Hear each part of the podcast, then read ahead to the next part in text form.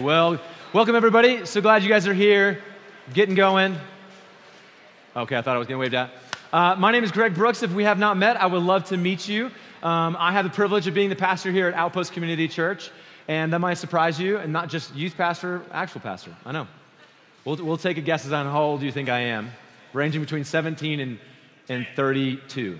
So, um, Glad you guys are here. Welcome. We've been in a, a little mini series. We, we've been going through the book of First Corinthians or the letter to the Corinthians, and uh, we took a pause because we're spending this month talking about marriage, divorce, remarriage.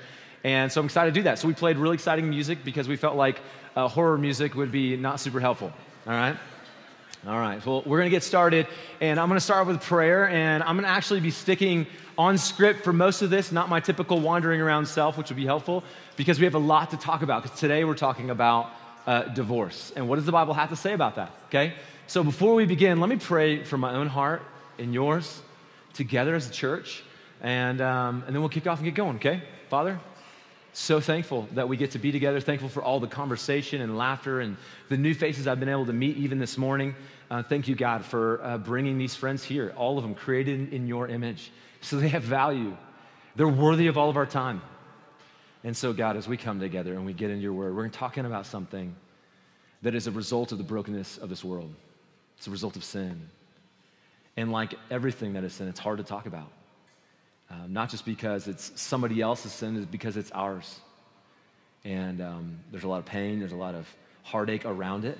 And so, Lord, I just pray in, in your love and kindness that you would help us to have open hands and to hear this and have humility but also to still see your kindness and goodness to us. In Jesus' name, amen. Hey, guys, would you guys turn the gain down on the, uh, or the trim down on my mic? I can hear it echoing and feeding back, just to save everybody. Well, hey, guys, this morning I want to start off with a little bit of a confession, all right? Last week I started our little mini series talking about marriage and what it is. And when I finished, I was exhausted, okay? But I wasn't just exhausted, I was dealing with the weakness that comes with worrying too much about the opinions of man rather than being concerned about being faithful to the task of teaching what God has called me to teach. And this led me to be, uh, as a man, I'm gonna, it's very vulnerable to say this, more sensitive as a man to what maybe you guys thought. Did I do a good job? You know, was it faithful? Did I say what I meant to say? And all these things. And, and so, whether I, I communicated it well or not, I'm confessing this to you because I really believe that it's a result of sin in my own heart and life. And uh, it's a result of sin because I wasn't living to please God, I was living to please man. Not that I changed what I said, but my concern was wrong. So, and the man that I was most concerned about pleasing ultimately was not really you, it was ultimately myself. Now, I share this confession with you, one, so that you guys can be praying for me, that I be a faithful man who teaches God's word without concern, lovingly, but without concern, but also because it's a great way to introduce what we need to talk about today as we talk about divorce. You see, the thing about divorce is that we never get there without sin. We never arrive at divorce without sin. Divorce is always a result of sin. Whether, uh, another way to put it is, it's always a result of setting our eyes on the wrong thing, usually on ourselves. Okay? Like me taking my gift of teaching and using it to gain the approval of man rather than to help others glorify God, so too, when we take the gift of marriage and we make it all about ourselves and what we can gain from it, it always leads to pain. And statistically, half of the time, it can lead to divorce. But today, talking about divorce, this is it's a sensitive subject. And the challenge of preaching on this topic is that there are so many unique scenarios that don't lend themselves to easy answers. The reality is, many of you in this room are listening to this sermon not simply for theological information, but you'll be listening to hear if I think God thinks that your divorce was acceptable, or whether your parents' remarriage was appropriate, or whether you are free to remarry now that you have divorced. There are many intricate and specific situations that I can't possibly speak to, y'all. And these situations require tremendous wisdom because it's not always clear what is the correct counsel. Let me give you some examples.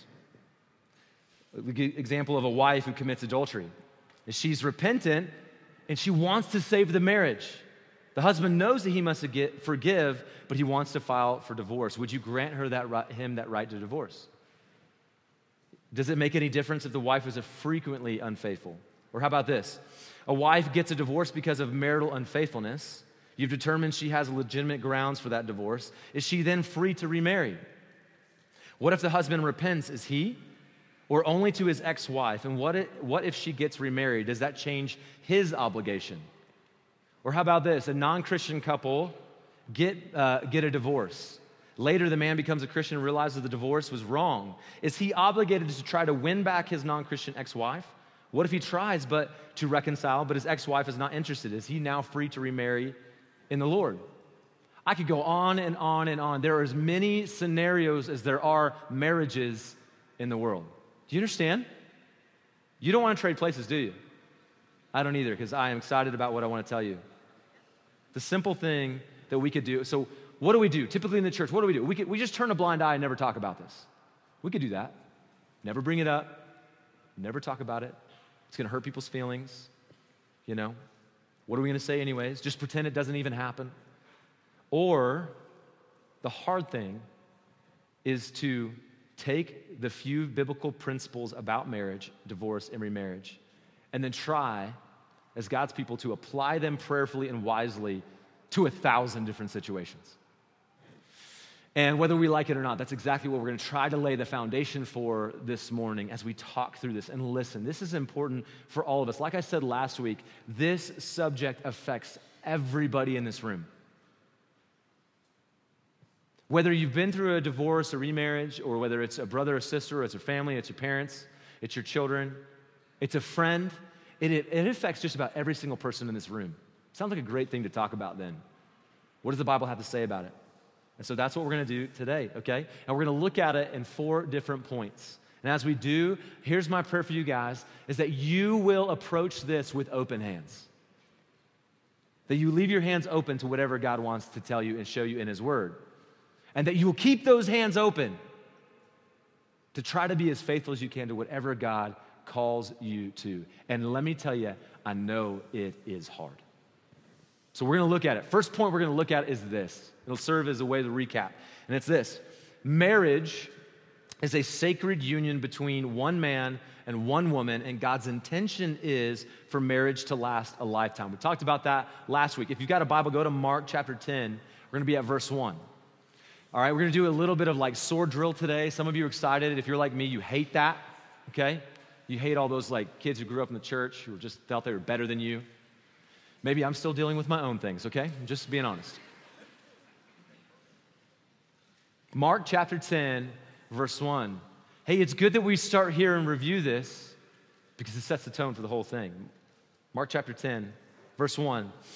And he, Jesus, left there and went to the region of Judea and beyond the Jordan. And the crowds gathered to him again. And again, as was his custom, he taught them. And the Pharisees came up and, in order to test him, asked, Is it lawful for a man to divorce his wife? He answered them, What did Moses command you? And he said, Moses allowed a man to write a certificate of divorce and to send her away. And Jesus said to them, Because of your hardness of heart, he wrote you this commandment. But from the beginning of creation, God made them male and female. Therefore, a man shall leave his father and mother and hold fast to his wife, and the two shall become one flesh. Remember that in last week, Genesis 1 or Genesis 2. So they are no longer two, but one flesh. What therefore God has joined together, let not man separate. Verse 10. And in the house, the disciples asked him again about this matter, and he said to them, Whoever divorces his wife and marries another commits adultery against her. And if she divorces her husband and marries another, she commits adultery. All right, let's just start with what's going on here. Well, the Pharisees are trying to lay a trap. That's what they're trying to do. They're trying to trap Jesus. They're not actually trying to figure out what Jesus has to say. Like many of us, right? We may be listening, but we're not really trying to listen to what God has to say. So they're trying to trap Jesus. Now, whether they, you know, Jews, uh, the Jews all agreed that there are permissions for divorce. Unanimously, they believe that. And the Pharisees believed that there were many reasons that you could do. And we are going to see that here in a little bit. But how are they trying to trap Jesus? Why are they trying to trap Jesus? Not exactly sure. Maybe they're trying to trap him and get him in trouble with Herod. Because Herod, who is a ruler of that time, killed Jesus' cousin. Because Jesus' cousin, John the Baptist, called out Herod for his divorce and remarriage. Did you know that? And they're saying, let's see what Jesus says. Maybe Herod will kill Jesus. No matter what they're trying to do, they're trying to trap Jesus. And like a good teacher, when somebody asks a question, what does he do? He asks a question right back. Right? They ask him what and he says, "What does Moses say?" Well, they answer, "Moses allowed a man to get a divorce or allowed him to divorce his wife." And so they're thinking of Deuteronomy 24. Go ahead and flip to Deuteronomy 24 and hold a finger there. We're not there yet. We will come back to it. So Jesus, he doesn't reject Moses' teaching. You're going to see this. He doesn't reject it, he recasts it. Hear what I'm saying? Jesus is saying, yes, Moses allowed for divorce, but this was a concession to human sin. Certainly not a requirement. The law was making the best of a bad situation, is what Jesus is communicating. And then, then Jesus takes them back to the very beginning where we talked about. So, whereas Deuteronomy gives Moses a concession, in Genesis, it gives God's intention. What did God intend with marriage? Right? Marriage is to be one man and one woman. Anything else is not what God intended. It's not an insult, it's just not what God intended. It doesn't lead to the life and flourishing that God designed for you as male and female to enjoy in this thing called marriage. It's something that God has brought together. He brings them together to become one flesh. They leave their father and uh, mother and they hold fast to one another, and it leads to life and flourishing in partnership with God. Man, it, it, it leads to abundant life. It's wonderful. Okay? So before you see anything else about divorce and remarriage, we have to feel the weight of what Jesus is saying. Okay? The Pharisees want to talk about acceptable reasons for divorce. Jesus wants to talk about the sanctity of marriage. They want to talk about when a marriage can be broken, and he wants to talk about why marriages should never be broken. So, if all you're hearing are the reasons a marriage covenant might be broken, it's like learning to fly by practicing your crash landings. Okay?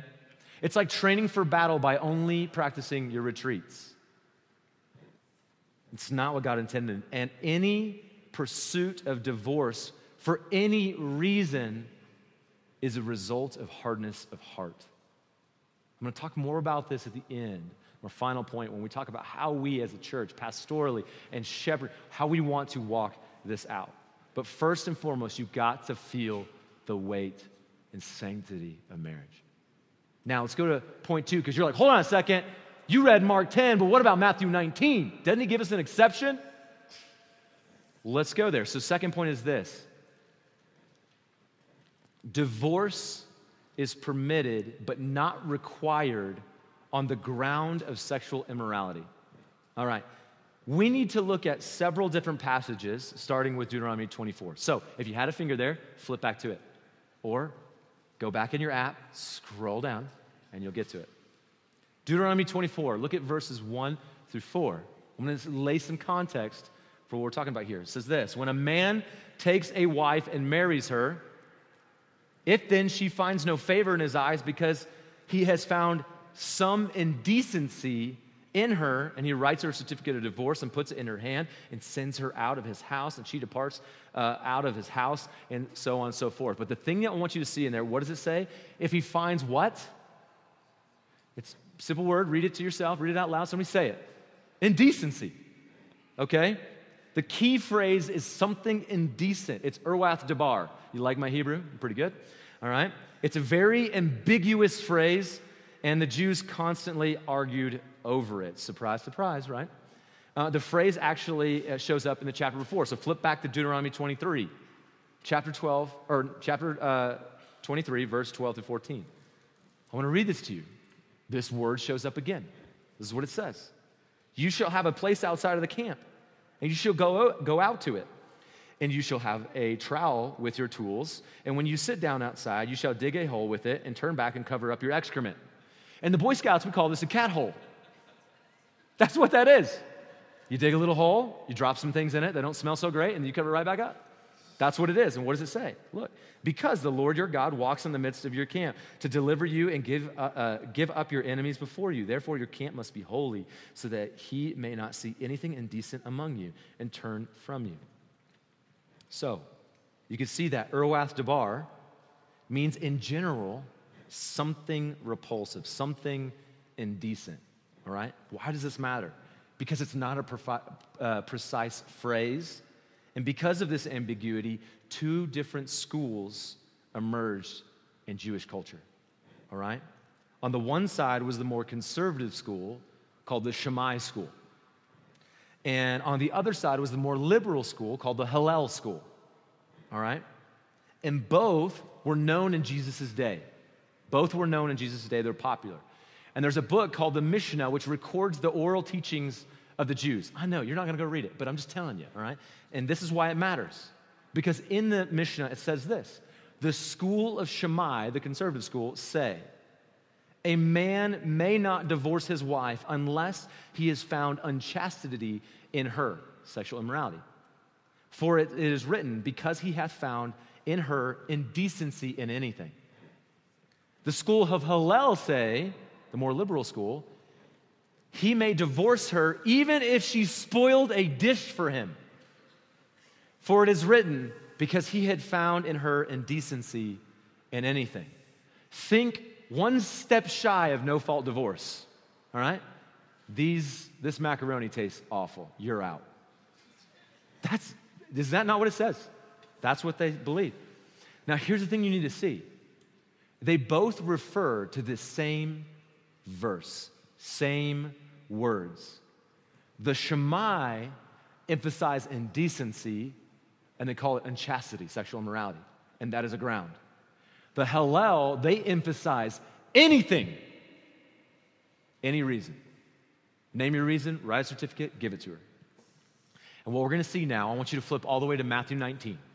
Join me. Okay? Matthew 19, New Testament, first, first book in the New Testament, first gospel. We're going to see that Jesus, he is going to side squarely with the more conservative school. Okay? Now, this incident in Matthew 19 is the same incident we read about earlier in Mark that we read about. The Pharisees have come to test Jesus. They specifically ask him about the grounds for divorce and what Moses commanded in Deuteronomy 24. But this time, Jesus' words here are a little bit different. Look at verse 9.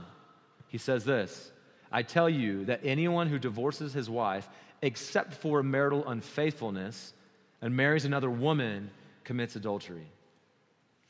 So, what he's saying is, Divorce is not allowed for any reason whatsoever, like the Hillel said, but only for marital unfaithfulness, like the Shammai said.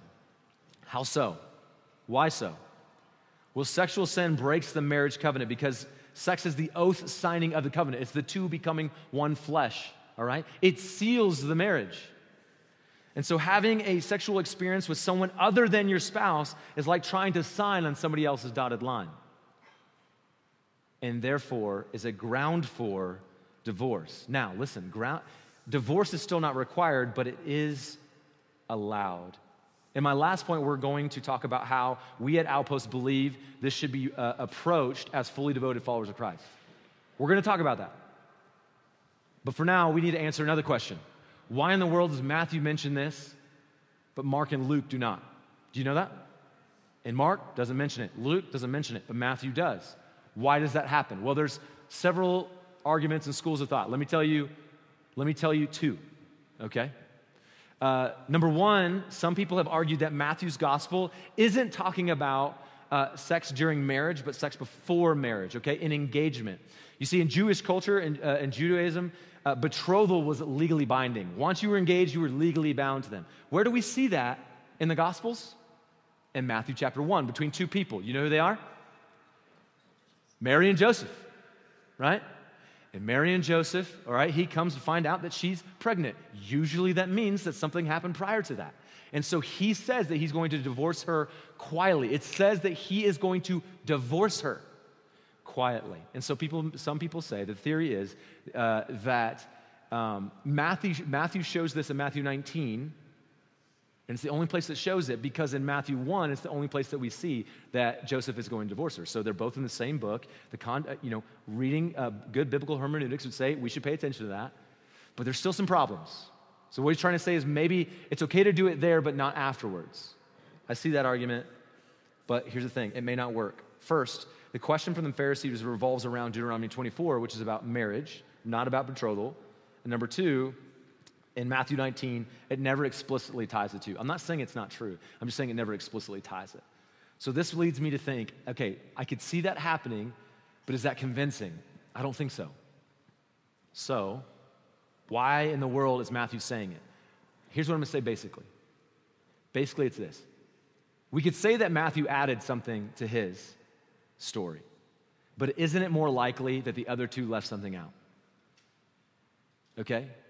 I've got some friends who go, ah, I just wish God left that out. But the problem is, it seems to be that God actually said it, that Jesus actually said it.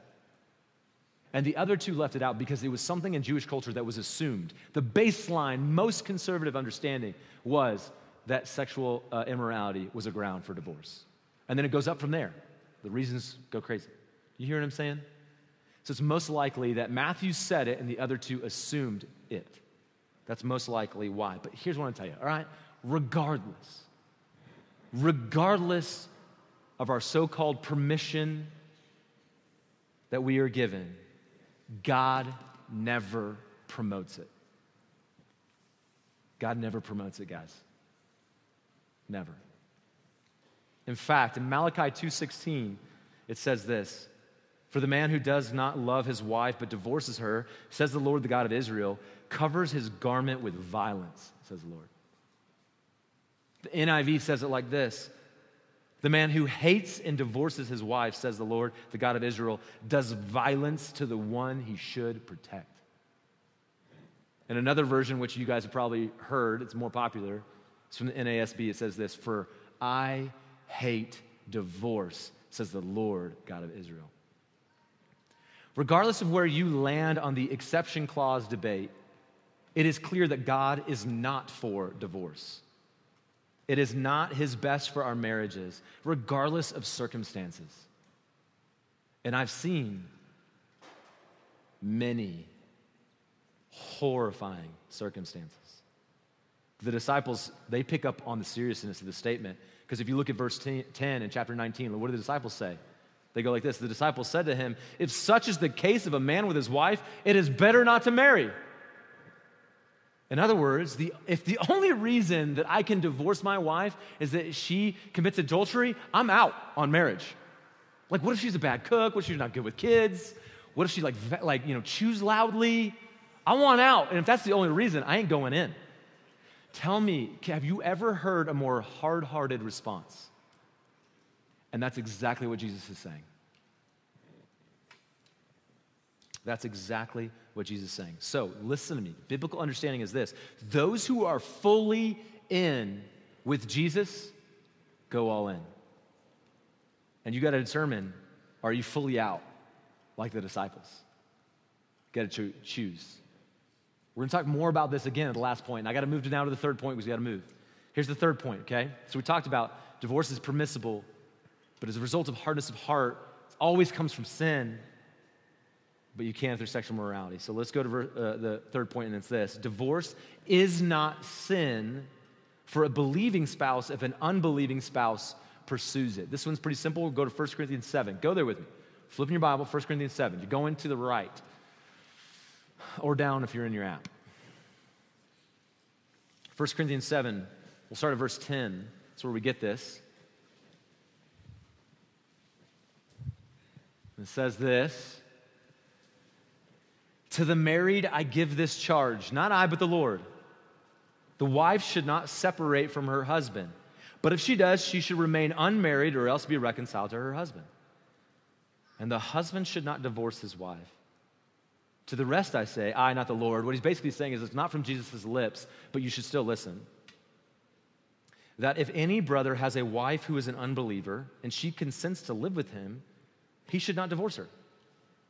If any woman has a husband who is an unbeliever and he consents to live with her, she should not divorce him. For the unbelieving husband is made holy because of his wife, and the unbelieving wife is made holy because of her husband. Otherwise, your children would be unclean, but as it is, they are holy. But if the unbelieving partner separates, let it be so. In such cases, the brother or sister is not enslaved. God has called you to peace. For how do you know, wife, whether you will save your husband? How do you know, husband, whether or not you will save your wife? All right, what is going on here? Well, again, there's an argument over words, like typical Christians, we come to two different conclusions on simple words, okay? So let me show you the two different conclusions. Number one conclusion we see is that people separate the words separate and divorce. So right here, when it says separate and then divorce, they see them as two different things. So the traditional Protestant position is uh, like we see in the Westminster Confession, held by most evangelicals, is that divorce is permissible on two grounds on sexual immorality and on desertion. Not divorce, specifically desertion. And in both cases, the marriage covenant is severed. In one case, because of sexual intimacy has taken place with another. In the second case, because the spouse is just plain not there. Now, what does this kind of look like? I, I, had a teacher in high school, a high school teacher, who came home one day. There was a note on the table, and his wife was gone to never come back. Imagine he's a believer. He comes home. She says, I'm out. She just leaves, right? She deserts him. They would say that, yes, now he has the grounds to divorce her. The believer has the grounds to divorce. That's what this desertion is saying. I do not agree with that. I don't think that's a ground for divorce, and I don't think that's what Paul is saying. Let me tell you why. Go back up to verse 10, and I think it's pretty simple to see that I don't think Paul is separating the word separate and divorce, but he's just showing a well rounded picture of the same exact thing. You go, man, this seems like, why do I need to know this? It's so important. Trust me, when I'm sitting in the room with you and you're seeking for, to divorce because of desertion, I will come back to this and say, here's why I will never recommend that you should. It's because of this. Verse 10 To the married I give this charge, not I, but the Lord. The wife should not separate from her husband. But look, but if she does, she should remain what? Unmarried. Or else be reconciled to her husband, and the husband should not divorce his wife. So I think clearly what Paul says, when he says not to separate in verse 10, he means divorce. Because in verse 11, he sa- verse 11, he says that if she does separate, divorce, she should remain unmarried. I mean, you have to get divorced to be unmarried. That's just, it seems to make sense. Do you see what I'm saying here? So basically, it's this. What I think that Paul is trying to say is uh, he's trying to put forward and trying to communicate to believers who happen to be married to an unbelieving spouse that they should stick with the marriage because they are a means of grace to that person. They are a loving extension of God's grace and a possibility for salvation to that person. Do you see that?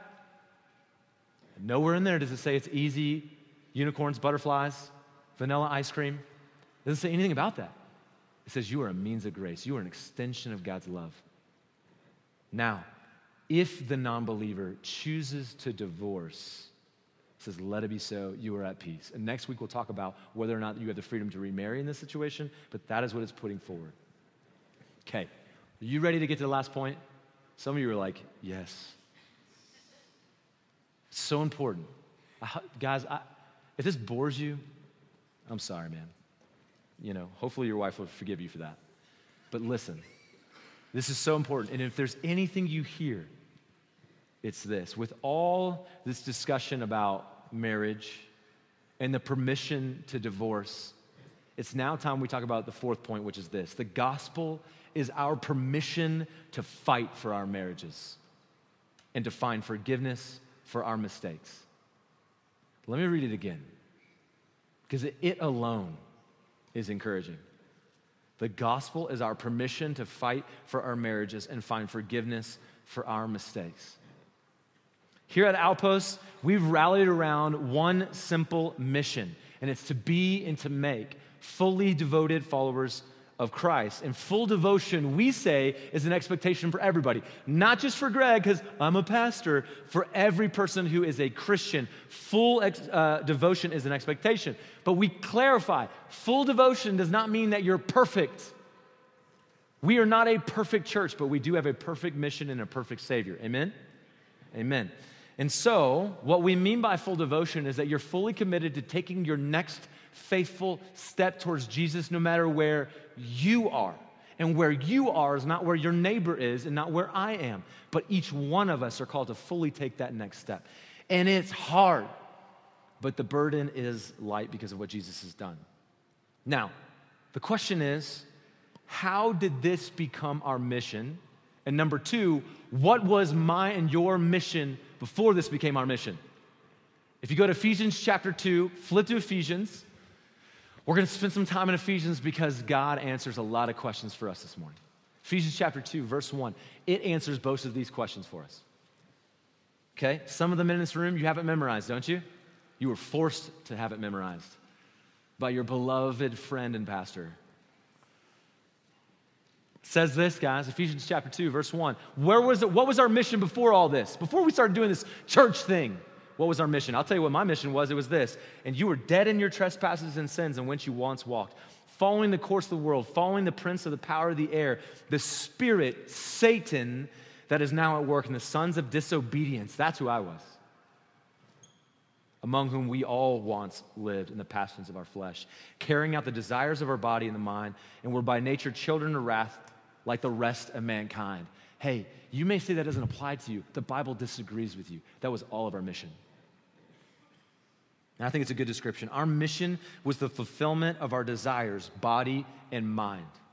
We followed our flesh. We pursued what we wanted in our relationships, diets, education, sports, jobs, free time, you name it. Everything was about how it served us. Whether it was in domination, all right, or whether it was in isolation and running away. We did whatever we could to protect and serve ourselves. But Romans 6:21 says this, and I agree. But what fruit were we getting at the time from those things which you are now ashamed? I tell you what, I tested God's warnings. I didn't get anything good out of them. Anybody else? Get something good? I didn't. I don't know anybody who has. All of his warnings turned out to be true. And that is exactly why many of us are here. We tested the warnings of God and found them to be true. For some of us took longer than others, right? Some of us are a little, we're gifted with stubbornness. But eventually, we all arrived at the end of ourselves. Eventually, we saw the deathly life that we were living. And then, when we felt hopeless, someone shared the good news with us that though we were dead slaves, verse 4, look at it. Look at it. But God, being rich in mercy, because, because of the great love with which He loved you. Guys, God loves you. You came in with shame. You know, this whole conversation, this whole time, you felt shame. Hear this God loves you. Even when you were dead in your trespasses, even when you were making those decisions, He loves you and he made us alive together with Christ. By grace you have been saved. And he raised us up with him and seated us with him in the heavenly places in Christ Jesus, so that in the coming ages, listen, he's still got more for you. He might show the immeasurable riches of his grace and kindness towards us in Christ Jesus.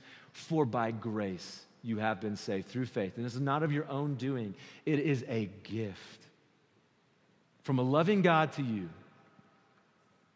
You have nothing to boast in except to boast in the goodness and grace and kindness and love of Jesus Christ. I boast in it. Anybody else? Amen.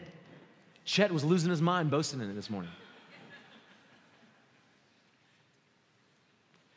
So, what's the good news? After all that we did, guys, listen, and all that you still will do, God's rich mercy and love defeated death it satisfied justice that you deserve. It gave you a new life. It adopted you into a family of God. It set you apart from sin. You are forgiven. And all this is through small faith that believes that He is King and that He is able. Do you believe He's King? Do you believe He's able? Man, He loves you, whether you believe it or not. And now, we who believe and who have come alive together, uh, together through faith, coming into the kingdom of God, we have verse 10. Look what verse 10 says. We are his workmanship, created in Christ Jesus for good works, which God prepared beforehand that we should walk with him. What does workmanship mean? It means that God is transforming us into little Jesuses, little Christs, Christians, Christ like ones. We are being conformed into the image of Christ as we give ourselves over to the way of Christ in full devotion, right? We're devoted to Him. I want to be like Him. And in our new mission, as we conform into Christ, trying to become like Him, we begin to do the things that Jesus does, the greatest of which is forgiveness of sins and the laying down of our own lives for the sake of others. Do you hear that? That means our mission has changed. We used to sacrifice and use others for our own selfish gain, including our spouses. But now we sacrifice ourselves that others might gain. What happened? Our world got turned upside down by grace. That's what happened, right? So, it's only natural as a follower of Christ to then turn over to Ephesians 4:32. Flip over. Ephesians 4, verse 32. Read it. This is not my word, this is God's word. Be kind to one another, tenderhearted, which means to be soft, not hard hearted, forgiving one another as God in Christ forgave you. Why does that matter? We'll flip over to Ephesians chapter 5, verse 22. Why does this matter? It matters in our marriage. It matters in every single relationship we have. But it matters because you know what Jesus did when he sacri- uh, sacrificed his life, and saved us? You know what he did? He also he won himself a bride. And that bride is the church. The gospel is tied to marriage. Look at this. Wives, you sinful wives, submit to your own sinful husbands as to the Lord. For the sinful husband is the head of the sinful wife, even as Christ is the head of the church, his body, and is himself its Savior. Now, as the church submits to Christ, so also you sinful wives submit in everything to your sinful hu- husbands. Be tenderhearted. Forgive them as Christ has forgiven you. It's the only reason why you have a relationship with Jesus. You go, well, what about the husbands? Okay, verse 25. You sinful husbands, love your bride, even when she sins. As Christ loved the church and gave himself up for her, that he might sanctify her. Her is you, guys. It's the church having cleansed her by the washing of the word, with the water with the word, so that he might present the church to himself with splendor, without spot or wrinkle or any such thing, that she might be holy, without blemish. In the same way, husbands should love their sinful wives as their own bodies. He who loves his wife loves himself. For no one ever hated his own flesh, but nourishes, nourishes and cherishes it just as Christ does the church, because we are members of his body. Therefore, a man shall leave his father and his mother and hold fast to his wife, and the two shall become one flesh. This mystery is profound. I agree. And I am saying that it refers to Christ and the church. However, let each one of you love his wife as himself, and let the wife see that she respects her husband. You see what this is saying? Husbands, you're a representation of Jesus to your wife. You're a representation of Jesus and his love for the church. That's kind of, I'm like, hey man, don't put that on me. That's a little too much. But that's the reality. And in following Jesus, it leads me to do the same thing, doesn't it? So, what should we say and do considering all that we've just talked about? Two things. I believe the good message about what Jesus has done to pursue us gives us permission to fight for our marriages. I think that's what it gives us. It gives us permission to fight, to not run away. You're not alone. Regardless of what harm they've done to you, regardless of what is happening. Doesn't mean to you don't uh, actually physically separate in dangerous situations, but it is saying that we fight for it. So let me put it really simply. This is what I would say. Simply put, a fully devoted follower of Christ never pursues divorce. That you may disagree with. But I've given you my reason. A fully devoted follower of Christ doesn't do that. You may say, but doesn't Jesus say, except for sexual immorality? To which I would respond, did Jesus ever commend divorce? Did he ever promote it? Did he ever suggest it? Never in the entire Bible. Not once. In fact, the greatest story ever told is about God's con- constant pursuit of us, even though we run from him to idols. As scripture says, whoring ourselves out to them. Well, an entire book of the Old Testament tells the story of a man named Hosea, whose wife is a serial adulterer. It's an entire book. Go read it, it's wonderful. It's a great picture of you.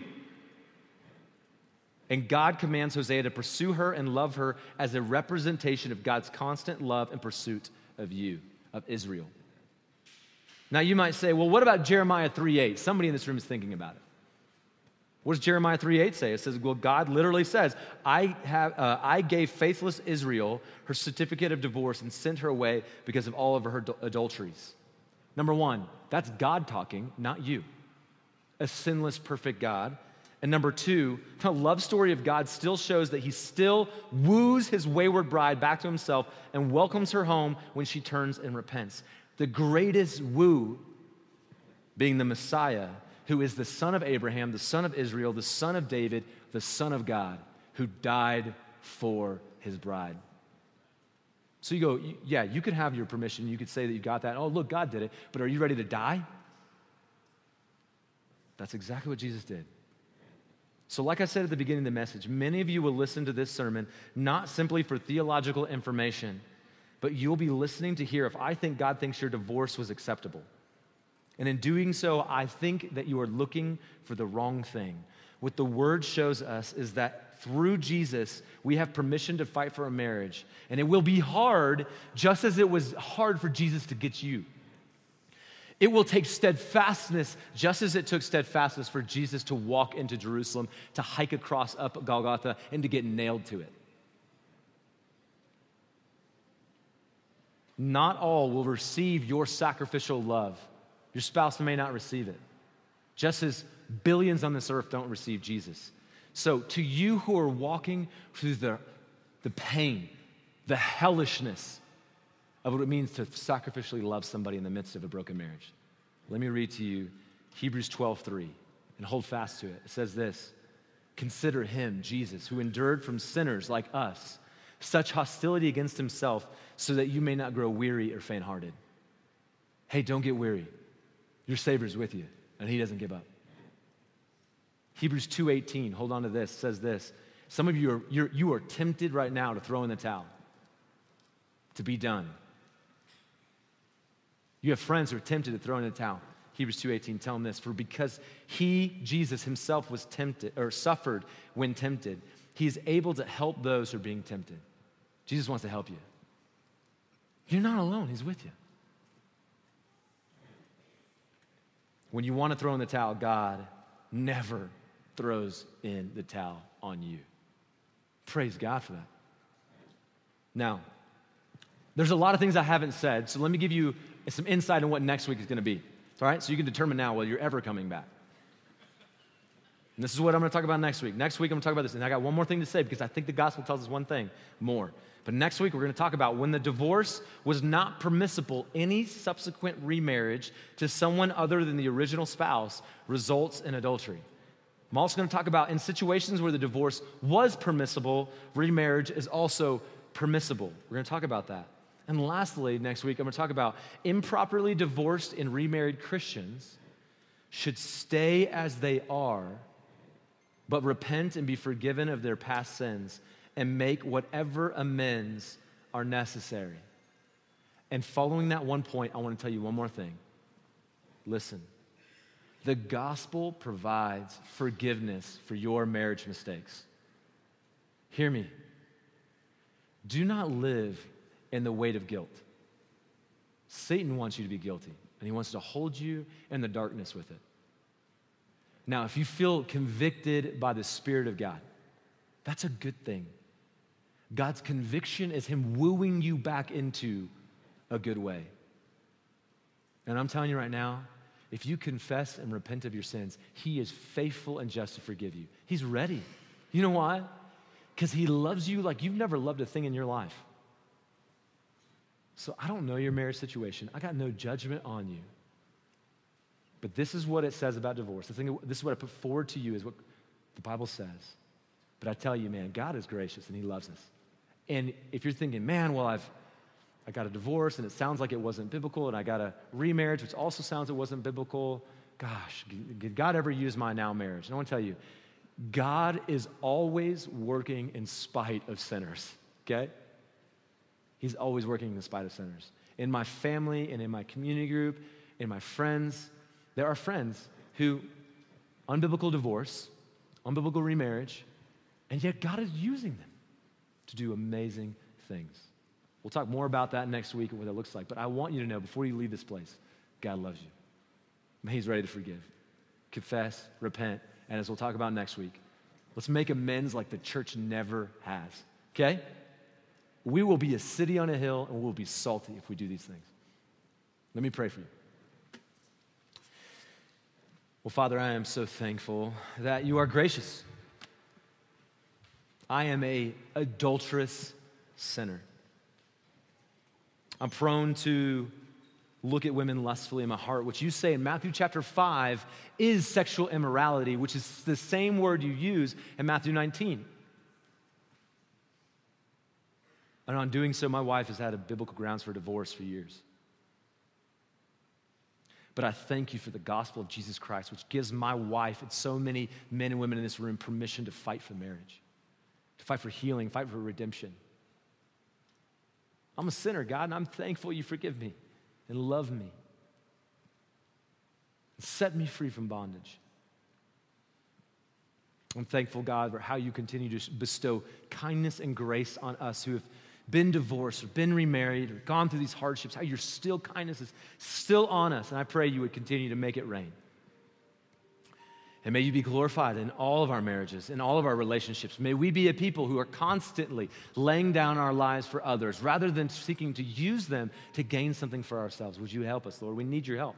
I pray for our community group leaders and community group shepherds who are helping to shepherd all these couples and these marriages. I pray you would give them wisdom to help navigate the situations, the complexities of all these situations. But I pray for all the people in this room where there is hardness of heart like Pharaoh's, I pray you would soften it.